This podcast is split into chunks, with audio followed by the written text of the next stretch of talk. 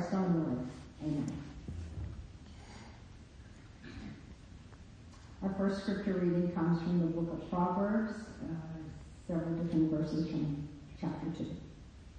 Please listen to God's word. A good name is to be chosen rather than great riches, and favor is better than silver or gold. The rich and the poor meet together. The Lord is the maker of them all. Whoever sows injustice will reap calamity, and the rod of his fury will fail. Whoever has a bountiful eye will be blessed, for he shares his bread with the poor.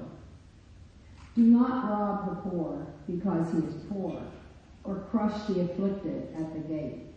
For the Lord will plead their cause, the rod of light to those who wrong. This is the word of the Lord. Thanks be to God. Our epistle reading comes from the book of James, chapter 2, verses 1 through 17. My brothers, show no partiality as you hold the faith in our Lord Jesus Christ, the Lord of glory. For if a man wearing a gold ring and fine clothing comes into your assembly, and a poor man in shabby clothing also comes in, and if you pay attention to the one who wears the fine clothing and say, You sit here in a good place, while you say to the poor man, You stand over there, or sit down at my feet, have you not then made distinctions among yourselves and become judges with evil thoughts? Listen, my beloved brothers. Has not God chosen those who are poor in the world to be rich in faith and heirs of the kingdom, which he has promised to those who love him? But you have dishonored the poor man. Are not the rich the ones who oppress you and the ones who drag you into court? Are they not the ones who blaspheme the honorable name by which you were called? If you really fulfill the royal law according to the scripture, you shall love your neighbor as yourself, you are doing well. But if you show partiality, you are committing sin and are convicted by the law as transgressors. For whoever keeps the whole law, but fails in one point, has become guilty of all of it. For he who said, Do not commit adultery, also said, Do not murder. If you do not commit adultery, but do murder, you have become a transgressor of the law. So speak and so act as those who are to be judged under the law of liberty. For judgment is without mercy to one who has shown no mercy. Mercy triumphs over judgment. What good is it, my brothers, if someone says he has faith but does not have works? Can that faith save him? If a brother or sister is poorly clothed and lacking in daily food, and one of you says to them, Go in peace, be warmed and filled, without giving them the things they needed for the body, what good is that? So also, faith by itself, if it does not have works, is dead. This is the word of the Lord. Thanks be to God.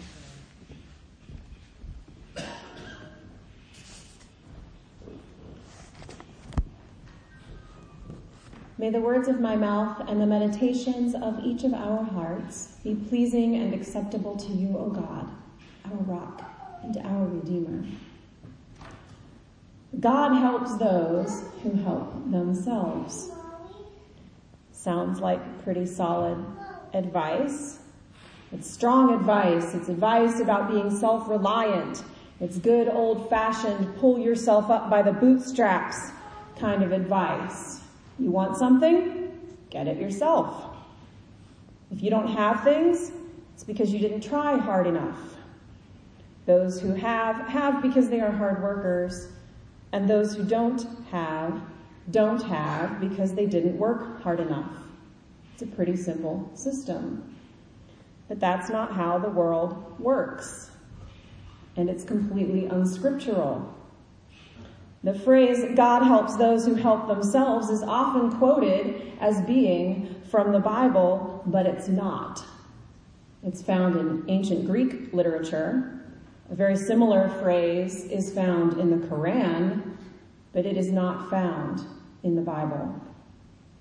It's not found in the Bible because that's simply not how the world works, and that's not how God works. We are never in the Bible called to judge why the rich are rich and why the poor are poor. There are plenty of people who work several jobs day and night just to pay the rent and get basic food on the table. And there are others who are just sort of handed whatever they need because they were born in the right place at the right time. There are places in the world where being poor means that you don't have the latest iPhone model, and there are places in the world where being rich means you just have enough to eat.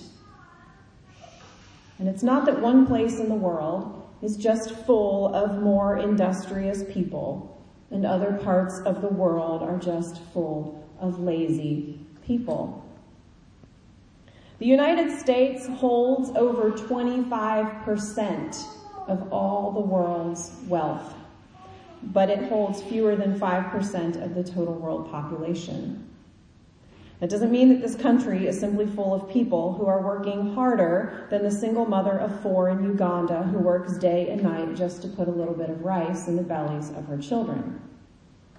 It just means that we're all pretty darn lucky to live here in this beautiful, safe, and economically stable community. Even in our own country, the United States shows wider gaps between the richest and the poorest citizens than any other developed country in the world. In a country that holds so much of the world's wealth, almost 10% of children are in homes that are considered to be food insecure. That means that they don't have reliable access to nutritious food because they live in poverty and they live in neighborhoods where there is simply nowhere to buy food that is not McDonald's. These areas are called food deserts.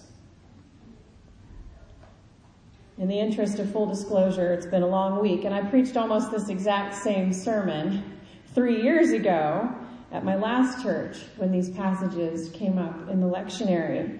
And at that time, the Syrian refugee crisis was front and center on the news. That was the time when Greek, Greece was really getting hit hard by all of those refugees. Dead children were washing up on beaches as their families tried to flee their war-torn homeland. And today, as I revisit this passage, it's not gotten any better. The world is still trying to figure out how to be friends and neighbors to those who are fleeing war in the Middle East without collapsing our own economic systems. We in the U.S. are trying to figure out what it means to be a good neighbor to our sisters and brothers in Mexico, especially those who live in poverty and are trying to get here to make a better life for their families. Those of us who were here first are often seen as being more deserving than those who seek to come here as our ancestors did, as if we somehow did something to earn our seat of privilege here. The twin sins of inequality and favoritism have crept into the world time and time again, and they cause havoc, they cause oppression, and they cause sorrow all over the place. That's why it's very important for us to host peacemakers from around the world and to play host for Manolis next month because he's going to be talking to us about these very sorts of issues. It's hard to figure out the lines. It's hard to learn how to be a good neighbor and friend to those around us. The proverb said that God made us all. God made the rich people God made the poor people. God made the people with the latest smartphone and the people with barely enough food on the table. All are God's creations. God made the citizens and God made the refugees. God wants all people to experience real Christian love. In 2 Chronicles 6, 32 and 33, God even says that the Israelites are to give the foreigner what they want so that they might come to know God. That's how much God cares about the poor and the outcast. Give them what they want. Help them to fulfill their daily needs so that they might come to know God. Hundreds of years after Second Chronicles, when James writes, long after that time, we see that the problem isn't gone. It's still lurking in the background. The poor are still not being taken care of, and those who are different are still being pushed out to the edges of society. There's a group of books in the Old Testament called the wisdom literature, into which Proverbs falls. And James is actually considered by some to be the one book of wisdom literature in the New Testament. Much like Proverbs, it is a this is what a wise person looks like book. This favoritism that the Israelites used to show, that now the early Christians were showing, that the world today still fully participates in, that is not what a wise person looks like. That is foolish. The rich have a responsibility not to question why the have nots have not but to help provide for their daily needs. The wealthy, the smartphone holding, car driving, four walls and a roof and food in the kitchen wealthy have a special responsibility to care for those who don't have clothing or food or shelter. James goes so far as to say, if you say you have faith but you don't care about the daily needs of all people, you're missing the point and your faith isn't going to get you very far. Those are some strong words. God created everyone. God didn't just create some and not others. God didn't create some more than others. God didn't do a better job or a more careful job creating some people and mess up just a little bit while he was making others. In spite of the evil inequalities that plague our world, God is still the maker of every single one of us. And just as those who are able but not willing to share their wealth, those who plant injustice in the world, will ultimately find themselves in a load of hot water, those who are generous will be blessed for their kindness and their love. They might not be blessed with material riches.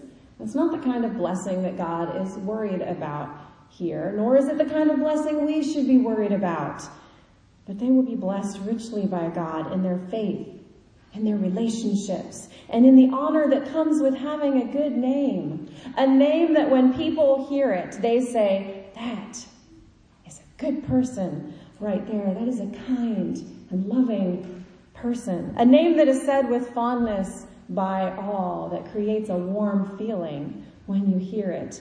It is a name that maintains its integrity and compassion in a world that lacks integrity and compassion.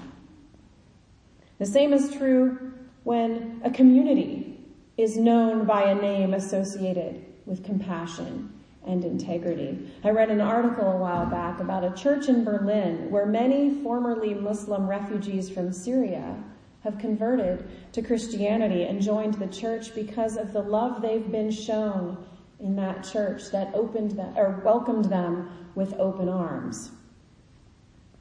We can and must work toward better balance in the world. And we can do so by being good stewards of our abundance. Not just good stewards, but ridiculously over the top generous stewards of our resources. Inviting people in, providing for their daily needs, no matter who they are, no matter why they are in need. As individuals and as a congregation, our top financial priority should be to make sure that we are giving to those who have less than we do. This church gives an awful lot to mission, and this is why. Whether we feel like it or not, we live in a ridiculously wealthy part of the world, my friends.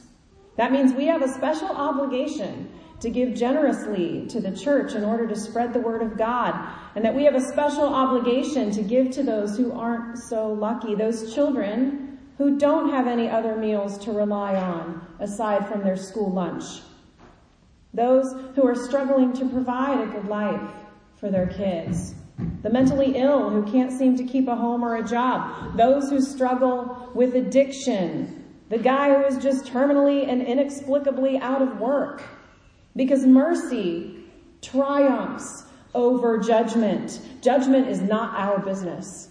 It's God's. And any of us who have messed up so much as once have messed up. There's no better than in God's eyes. So judgment is not our business. Mercy is our business. And that can feel sometimes like a lost cause. It can feel like no matter how much we do, the world keeps crushing down around us. It can feel like there's only so much we can do, so why bother? It feels like we can speak out, we can take a stand as an individual or as a church against injustice and poverty. We can send money, give food, donate clothing, host peacemakers, and it hardly seems to scratch the surface. But it's not just about the work. It's not about the thing that we're doing. This is not what earns us merit. It's about how action and faith interact because they are intimately tied to one another. I read a story in one of my commentaries that exemplifies what we're doing here and why we are meant to continue acting out our faith, even when it doesn't feel like it's making any earthly change around us. Abraham Johannes Muste graduated from Hope College and Union Theological Seminary. Inspired by the Christian mysticism of the Quakers, Muste became a pacifist and worked with many activist groups. After decades of work in civil rights, social justice, and disarmament, he sorrowfully saw the beginning of the Vietnam War. Because of his integrity, Muste was trusted by all groups and guided their efforts in ending the war. In 1966, he led a group of pacifists to Saigon.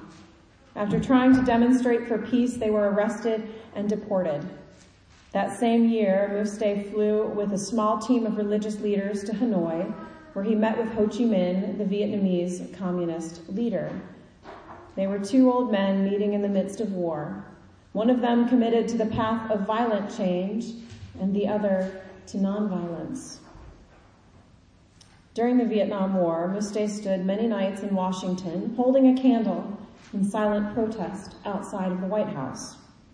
When asked by an incredulous reporter if he thought this would really change U.S. policy on Vietnam, he replied, Oh, I don't do this to change the country. I do this so the country won't change me. I don't share this story to argue about whether the Vietnam War or any war was acceptable or not, but rather to illustrate why we must continue to live out our faith, to speak out against injustice, to work to battle poverty, even when it seems on the surface like it's not helping.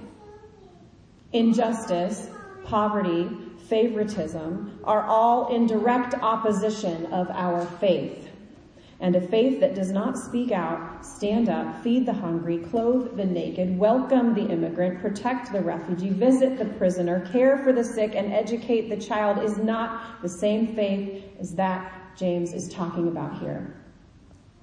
The great argument that Martin Luther had against the book of James is that it talks too much about works, and he thought it stressed the merits of work as in being good people, as being the thing that saves us.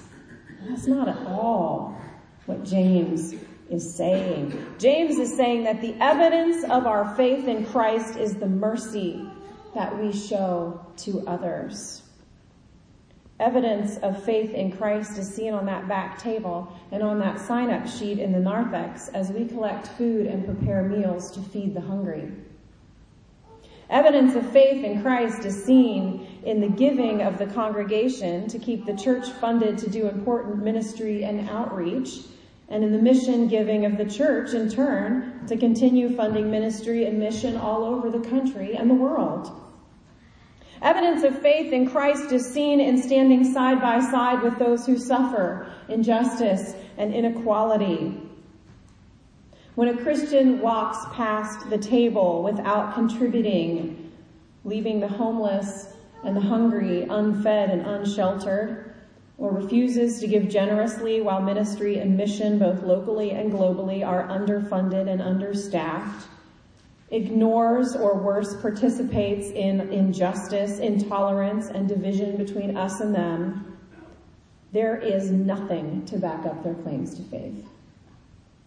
That is what James is saying. Put your money where your mouth is. We are saved by faith, not by works. But as James says, faith without works is dead. There is no evidence of its life. Real faith, my friends, is followed by mercy because it's not about me. It's not about you. It's about God's desire to love and protect all people. Mercy without judgment. Mercy, remembering that we are all deserving of judgment, and yet we are forgiven. Mercy doesn't judge. It doesn't question the need. It just fills the need. Just as God fills our needs in spite of our sin. We must continue to act in mercy and in fairness and in compassion and love and charity. Not because we ourselves can change the world and not because that makes us a good person and earns our way into heaven, but because when we act in mercy and fairness and compassion and love and charity, we refuse to let the world change who we are. We bring honor to our Lord Jesus Christ into the name of the church. Through caring about the provision of needs for all, we point the world toward God. Amen.